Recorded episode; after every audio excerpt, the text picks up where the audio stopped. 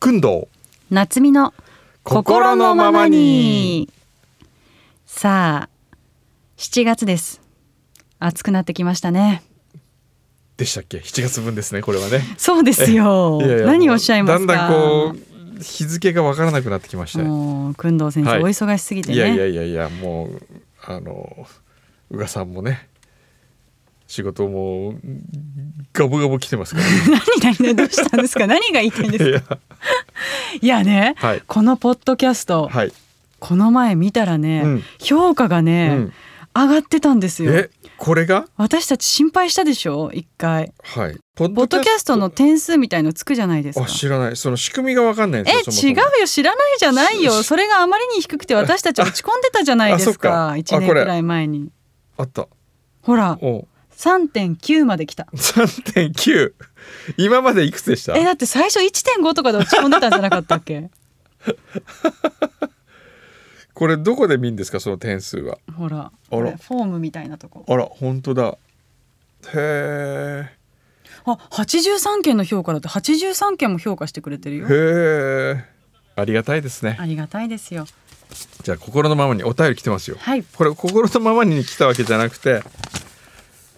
散歩しに来てえーる、散歩しに来たやつね、えー静岡県沼津市しょっちーさんからいただきましたありがとうございますのさりの島見てきましたおありがとうございます。沼津市ではやっていないので、静岡市でのさりの島にぴったりな可愛らしい映画館で上映されておりました。沼津から静岡まで行った甲斐がありました。天草の人々の優しさにあったかい気持ちになりました。本当の孫だと信じているようにもてなしてあげたあのおばあちゃん、亡くなっていたと告げたお父さん。本当はどこの人って聞いたあのアナウンサーの女の子も誰一人として詐欺を続けているんだろう若者を責める人がいないのです彼はきっときっと自分を受け入れてくれた天草の人の心にマリア様みたいな優しさを感じたんだと思いますなんて優しいんだ分かっていてなんで何にも言わないんだって私も天草に行ってみたくなりましたイルカに会いに行きたいですパンフレットに原千佐子さんはのさりの島が遺作となったとありました素晴らしい役者さんだと思いました特別な言葉を若者にぶつけることもなく淡々と過ごす日常の中に優しさがあふれていました大きな心のすべてを受け入れる大きな心のおばあちゃんあったかいお風呂とあったかいご飯あの若者に何よりのもてなしですよねどこの誰じゃいと思っていてもできちゃうすごいなと思いました私も天草の人のかけらに乗っかれますようにのさります使い方が変でしょうかのさりはい受け止められますように日々のさりを胸に過ごします嬉しいですねのさりのさり最近ね、こののさりの映画にハマった人のことをのさらーっていうらしいですよ、なさらええのさらーが増えてるってねこの間監督が言ってましたよあーへえ。のさらね。のさらー、えでは続いて長野県塩尻市のカッコウが鳴き始めましたさん。こんにちは。新緑が気持ちいい季節になりました。特に雨の降った次の日は山々の緑が濃いです。先月の放送で「歩くは少し止まる」「休むは木の下に人が休む」という話題がありましたね。この放送を聞いた週だったと思いますが私はその頃ウルトラオリエンテーリングという競技のボランティアスタッフをしていました去年から健康のためウォーキングを始めましたがこの競技は衝撃でしたねだって175キロを36時間で突破、走破するんですからえほ歩いてもいいんだろうけど単純計算で1時間およそ5キロの速さだから少しは走らないと途中のポイントを締め切り時間までに通過できません私は100キロ過ぎたところのポイントのスタッフでしたがまあ選手の皆様のすごいこと手際よく装備を整えて仮眠することなく次のポイントを目指して出発されました少し止まっただけで走っていく方も多くただただ驚きですこの日は突然気温が高い日になってしまいトップの方のタイムも少し遅かったのですが24時間ちょっとでゴールされていましたほ世の中すごい競技があってまたすごい人たちもいてそんな世界に少し関われた週末でしたコロナで運動不足の毎日ですが私は少し歩いたら少し止まって木の下で休むウォーキングを今年も続けたいと思いますいやーすごいですねすごいウルトラオリエンテーリング、はいはいこれトップの方でも24時間、うんさあ100キロを過ぎた100キロ地点のボランティアされてたんですかされてたんですって、ねえ100キロ地点ってすごいですよすごねいなあ往復フルマラソン往復してもさらに、そう走るんですよね、もっとですよね、ええそこがまだ途中なんですよ真ん中からちょっ4と過ぎ倍たぐら4い倍ぐらいでしょええ多分いやーすごいなすごいもうただただすごいとしか言いようがないですねくんどうさん絶対やらないですよね絶対やりま せんよ当たり前じゃないですかあの僕はねあの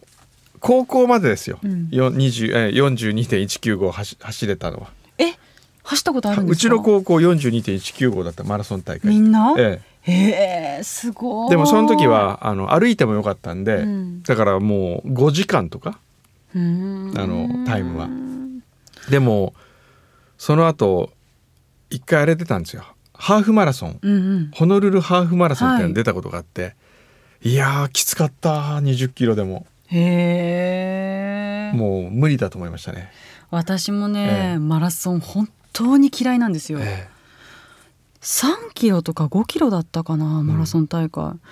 もう本当に辛かったえうん無理でした歩くのは平気なんですけどね、え何キロでもでもこのなん170何キロはい5キロ175キロ歩けって言われても無理ですよね、無理ですね、ええ あの毎日ちょっとずつ小分けにすればそうまあ一毎日ね10キロずつそうそうそうあの歩くとかね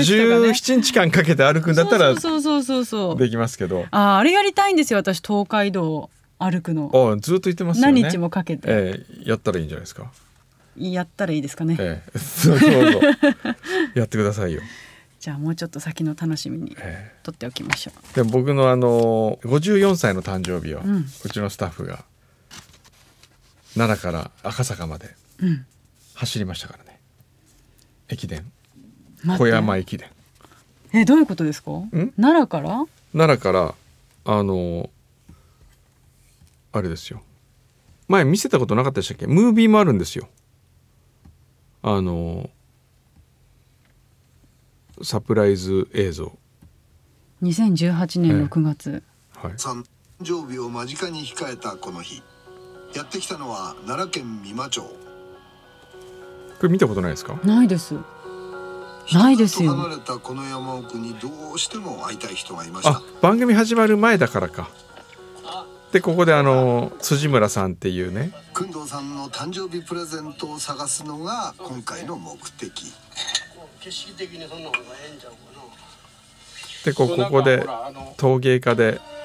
スタッフをしてくれるような届けう方んをしたい、うんうんそあこでプレゼントを、このありがとうございます。じゃあこれ確かにくんどうさんに届けに行きたいと思います。くんどうさん、今からこれを持って東京まで走りたいと思います。じゃあ頑張ってきます。行ってきますへえ敬遠するんだいやいやここはあの奈良ですよ東京までどんだけあると思ってんの無理無理でもだからこそ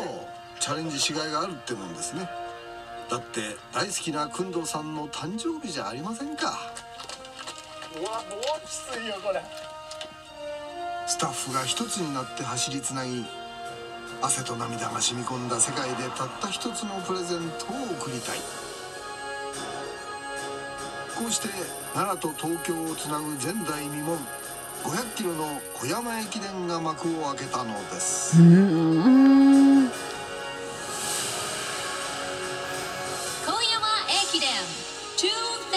2018って言って何人で走ったんです第一走か者えーっとオレンジの何副社長人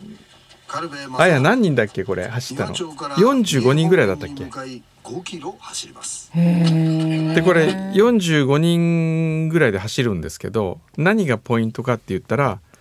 あの会社が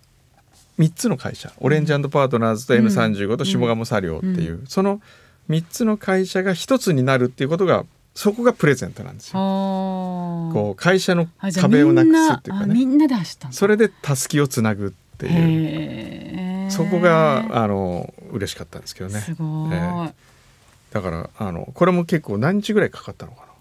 これも週末ごとにうーん3週間3週間3週間週末ごとにこうみんなで走って へえそのお礼にまた走ったりしなかったん ですか走るわけないじゃないですか一人で一人で走らもう一な回い奈良まで行っちゃうみたいない やいやいやそれすごいね えーっとあ僕ちょっともう出なきゃいけないんですけどねじゃあ今月はええこんな感じにしておきますかこれでまた点数下がったらどうしよう